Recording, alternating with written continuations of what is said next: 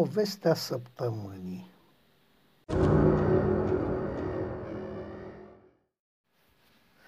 Zece. A treia poruncă Adolescenții, îmbrăcați în culori țipătoare, cu niște haine ce păreau incomode și ciudate, se înghesuiau sub streașina angustă în încercarea de a se apăra de ploaie. Picăturile reci de noiembrie nu făcuseră pe niciunul să renunțe și să împuțineze grupul de câteva mii. Toți au sperat la primele semne de ploaie că unii se vor retrage, mai ales din fața lor. Dar frigul îi îndrăgise și mai tare și acum păreau de-a dreptul uniți, lipiți, sudați, sperând să scape cât mai uscați. Bluzele, cămășile, tricourile și pantalonii din materialul la modă în acel an nu ofereau cine știe ce protecție, iar acum, după ce toată vara fusese lăudat pentru aspectul și lejeritatea lui, materialul perforat nu mai proteja deloc. Unii, niște fete de fapt, aveau un rucsac cu umbrele, dar nu le-ar fi scos pentru nimic în lume, decât să se facă de râs, mai bine să înfrunte ploaia. Mamele grijulii verificaseră buletinul meteo și cu mult scandal le făcuseră să ia cu ele acele obiecte. Așa este, dar nu le putea obliga nimeni să le și folosească. Într-un grup se fuma. În lipsa vreunui părinte încuiat care să se uită dezaprobator și din priviri să promită pentru acasă cine știe ce pedepse, se fuma liniștit, chiar cu mândrie. Printre băieți se infiltrase și o fată. Băiețoasă, înfiptă, cu un aer de veșnic supărată, trăgea cu fug dintr-o țigară. Trăgea de-ai fi crezut că de asta depinde întreaga ei viață. Tot strângându-se unul în altul din cauza ploii și a vântului, fetei i s-a părut că cineva o pipăie. S-a întors fulgerător și l-a plesnit pe cel din spatele ei. Acesta, un băiat mai mic cu cel puțin un an, a încasat palma fără să reacționeze vreun fel. Era urit, mai ales pentru că se știa nevinovat. Ceilalți băieți au început să râdă, să-și dea ghionturi unii altora, să se bucure ca la un spectacol ieșit din comun. Fata se întoarse din nou la cel din spate și a ridicat mâinile în dreptul feței. Cel din spate și-a ridicat mâinile în dreptul feței să se apere, dar palma nu-i mai era adresată lui, ci celui din spatele lui.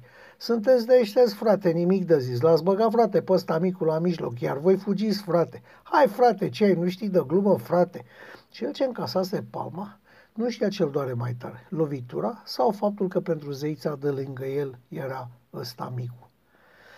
Oricum, a înțeles pe dată explicația faptului că a fost băgat în seamă. Câte un tip lăsa să se interpună un alt băiat între el și o fată.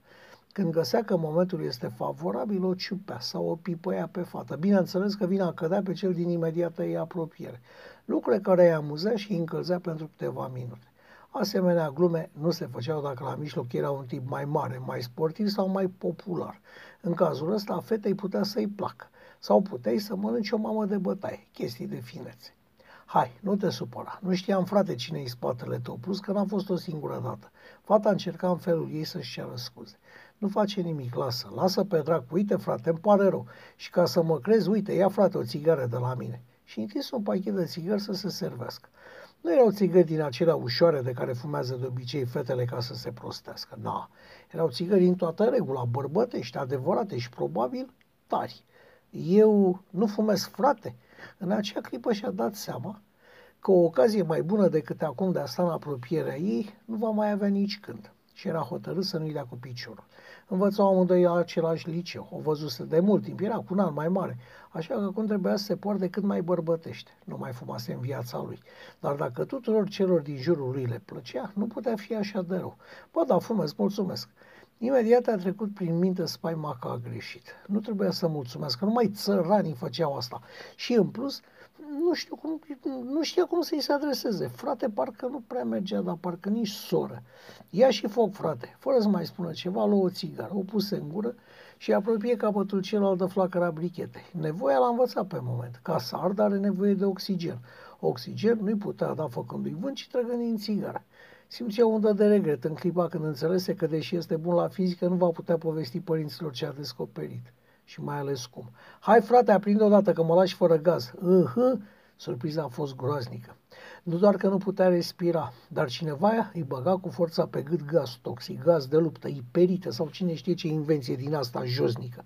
Apoi a simțit cum în aerul acela umed de noiembrie transpiră din cap până în picioare în cu frig. Apoi a simțit cum amuțește și se pierde. Apoi n-a mai simțit nimic. Apoi și-a revenit înconjurat de râsetele celor ce știau de acum că el n-a mai fumat în viața lui. Râdeau toți, doar ea nu râdea, tăcea și îl privea. Nu părea al privi cu compătimire, ci cu oarecare simpatie. Era clar că băiatul își pierduse virginitatea plămânilor de dragul ei. Și asta nu-i puțin lucru. Lasă, frate, nu-ți face griji, te obișnuiești tu. N-a răspuns, abia respira. După ce a trecut momentul penibil, au început să discute. Au pornit de la formația pentru al cărui concert să te să cumpere bilete. De la asta au trecut la literatură, la ceva poezie. Era uimit. Fata, spre deosebire de cei mai mulți dintre băieții pe care îi cunoștea el, știa versurile cântecelor, făcea legături între aceste texte și poezii pe care le putea recita, făcea tot felul de legături interesante, cu trimiteri la diferite domenii, demonstra o educație solidă, o cultură ieșită din comun. Era persoana cu care ar fi putut sta liniștit de vorbă ore în șir, nu ore, zile. Ar fi stat de vorbă și nu numai. Cum se dau aici biletele? Cu locuri sau primul venit? Cu locuri, frate, cu locuri. Alea de pe teren sunt cele mai ieftine, iar cele de la VIP te bagă în faliment. Mie mi se par scumpe și alea de pe teren. N-ai fost atent, frate, am zis cele mai ieftine, nu ieftine. Adevărat. Da, frate, știu ce spun. Apropo, la VIP se bea șampanie roz. Normal să fie roz, prinsese jocul de cuvinte. Și ai acces în culise să-i cunoști pe membrii trupei. Tare, tare, frate, tare. Așadar, dacă luăm bilete unul după altul, stăm alături, frate, îmi dai întâlnire, își luă inima în dinți și făcu un lucru nebunesc, de care nu se credea în stare. Lăsă rușinea deoparte și răspunse direct. Să zicem că da, măcar la concert. Vrei? Ha, ha, ha, sigur că vreau. De ce să nu vreau? Răspunsul sosise fără frate. Au mai vorbit, ploaia parcă se încălzise, nu mai auzea nimeni pe cei din jurul lor. Au mai cerut o țigară pe care a reușit să o pufă fără să o tragă în piept, dar tot i-au dat lacrimile de câteva ori din cauza fumului. Totul era minunat. Atunci și-a dat seama cât de mult îi plăcea muzica acestei trupe și el îi admira, și el îi considera revoluționar, și el le fredona melodiile, și el știa componența formației de la înființare și până acum. Se zvonea că se droghează. Tu te-ai drogat vreodată? Nu, eu mă mulțumesc cu fumatul, știi? Tata este medic și m-a dus odată la un centru de dezintoxicare. Nu-ți pot povesti ce este acolo. Oricum, nu aveam de gând să încerc, dar așa, tata e foarte mulțumit că nu m-a lăsat să greșesc. Tu? Nu, nici eu și nici n-am de gând. Eu prefer să-mi pierd altfel mințile. Vezi că te obrăznicești. Se simțeau bine împreună. Ea începea să joace rolul de fată curtată, el de curtezan. Totul mergea bine.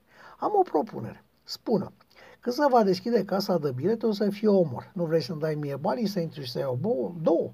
Bă, da, bună idee, dar în ce sector vrem?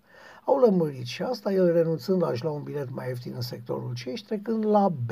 Ea la fel, dar coborând de la A la B. Și atunci când a început vânzarea, au simțit o părere de rău. El s-a luptat și a reușit să prindă printre ultimele bilete în sectorul central. De ce nu l fi vândut pe net? Am auzit că unii își verifică faima după lungimea și durata cozii la bilete. Poate asta este un mijloc. Concertul urma să aibă loc peste două zile, dar cum părea a fi foarte mult până atunci, au dat întâlnire în aceeași seară. Cu toată ploaia măruntă și rece, pentru cei doi adolescenți părea a fi o primăvară perpetuă. În aceea seară, după ce au stat de vorbă în fața casei în frig mai mult de o oră, tatăl lui fetei s-a făcut milă de ei și a sunat-o pe mobil. Prefera să intervină așa decât să o vadă bolnavă. Fata a zâmbit, n-a spus cine o sună și sărătându-l pentru prima dată, ușor pe obraz, i-a șoptit. Pe mâine, ne vedem la școală. Până acasă a plutit prin ploaie. Era foarte cald. La școală, bineînțeles, nu s-a vorbit decât despre concert. Ba chiar într-una dintre ore, proful, un tip mai tânăr și foarte dezghețat, în loc să-i asculte sau să le predea, i-a întrebat dacă și-au luat bilete. Toată ora au analizat muzica, textele, organizarea, viața personală a membrilor, zvonurile care circulau despre ce beau, ce fumează, cu ce se droghează. Nu e adevărat, nu se droghează. Ba, se droghează. Altfel, de unde ar scoate muzica asta sublimă? Nu se droghează, n-au nevoie, sunt niște dumnezei ai muzicii. Cred că exagerezi. Profesorul a intervenit să-i calmeze pe cei doi. Ba, nu exagerez deloc. Dacă la biserică s-ar cânta muzica lor, să mor eu dacă nu m-aș duce la fiecare slujbă. Și te-ai închina la chitara bas? râsete în clasă. Da, m-aș închina la chitara bas mai degrabă la nu știu ce sfinți care nu spun nimic. Bun, zise proful, discuția încetează acum și aici. De ce? Pentru că ați ajuns la blasfemie. Iar următorul pas este să vă jigniți, după care parcă văd că urmează o sfântă păruială. Din nou râsete în clasă.